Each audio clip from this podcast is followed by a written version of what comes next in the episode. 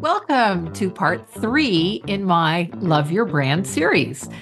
In episode 125, I shared what a brand is and what a brand isn't. And then in number 126, I shared two important questions that your brand must answer. But I can almost hear you saying, But Diana, are there any secrets to building a best selling brand? Well, thanks for asking. In this episode, I want to share two secrets to owning a best selling brand. So let's dive in.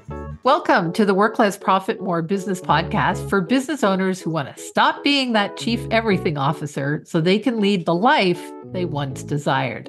Hi, I'm Diana Lidstone, and I'm on a mission to end entrepreneurial burnout. I'm a sought after business strategist and known for my straight talk, no BS, and the simple business and mindset strategies that help my clients work fewer hours while making more profit.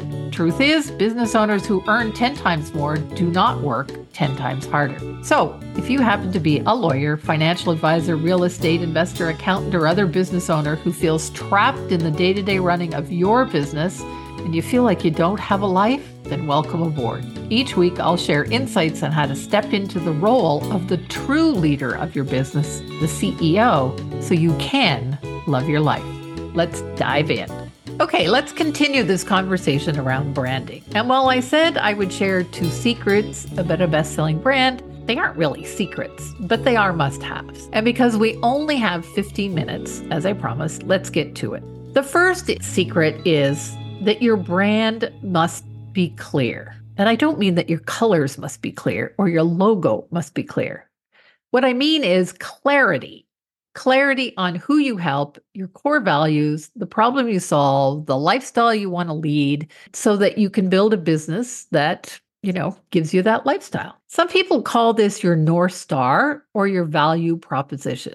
Yeah, I take it a little further, but it's really all about what is the core outcome you want to help people get. It's that outcome that they're willing to pay for. And my friend, that is probably one of the most difficult things to determine by yourself. But clarity is a must have. So I want to help you get a teensy weensy bit of clarity. And if you head over to the show notes, I've made a little bit of a Mad Libs formula, like fill in the blanks, that can help you perhaps get this in seven seconds or less. Now, here it is for those of you who might be driving the car or taking the kids to the football game or whatever.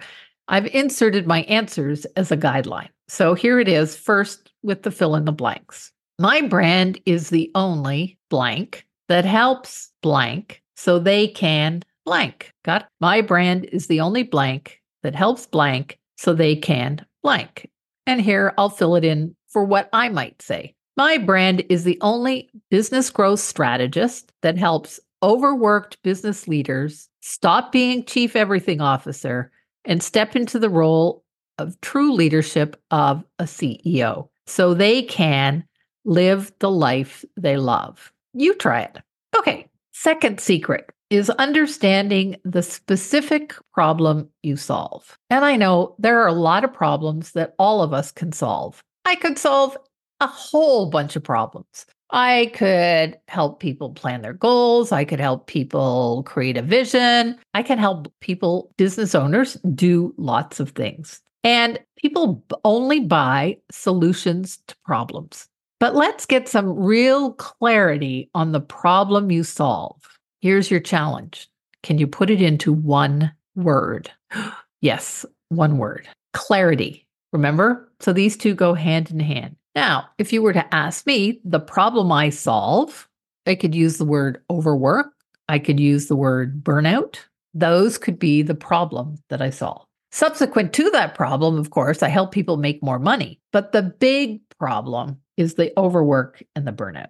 So, those are two secrets to a best selling brand. Those are the two must haves. Now, according to my friend Jerry Foster at Big Brand Formula, there are six layers to a best selling brand, and he uses a pyramid to describe them. And at the top of the pyramid, he puts a brand purpose. So, what is a brand purpose? A brand purpose is Why are you in business? What is the purpose of your business? What mission are you on? What are you so passionate about that everything you do in your business is towards solving this one problem? As I said, I'm on a mission to end entrepreneurial burnout. There we are. That's my mission. Short, clear, and to the point. The second part of the pyramid is brand differentiation. My dear. And I talk about this so much. I talk about this because I believe it is one of the pillars of how you can work less and make more money. So, brand differentiation is what can they only get from you, not from your competition, not from a book, not from a webinar, but from you. Third in the brand formula, that pyramid, he talks about DNA, a brand DNA. And this includes a proprietary process.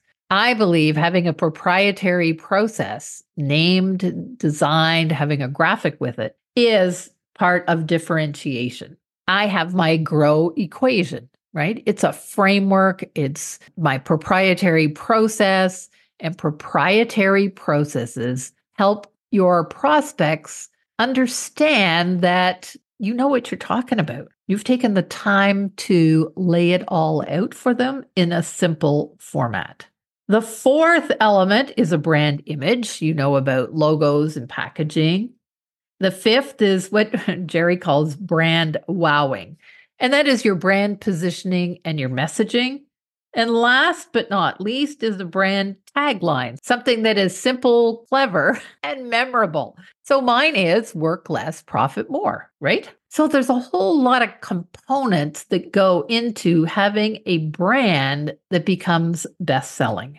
I think by now you're getting it that it's more than your colors, your fonts, your logos, and your website. So, my friend, here are a couple of questions. What are you missing from your brand? Do you have the right level of clarity? Are you able to talk about the problem you solve in one word? Maybe your brand needs updating, right? Maybe you have evolved as a person and that you're no longer serving the same clientele that you once did. And that's okay. I should hope that you evolve. Have you outgrown your current brand, right? Have you outgrown your current website, your everything that is about your brand? And I know that for many entrepreneurs, updating their brand, having their brand so that it evolves with them is something that they kind of put on the back burner. So, if you would want some support with that, if you would like to have a brand that is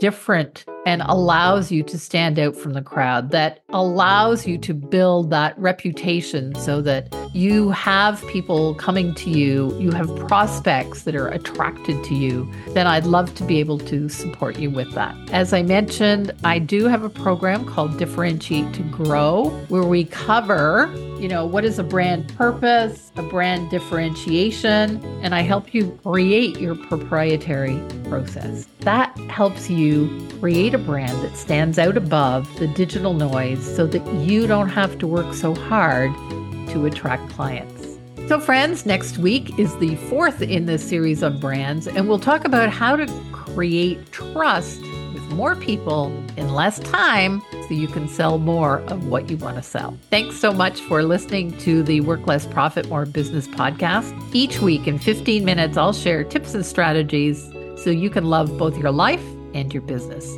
Remember, you can do this. Bye for now.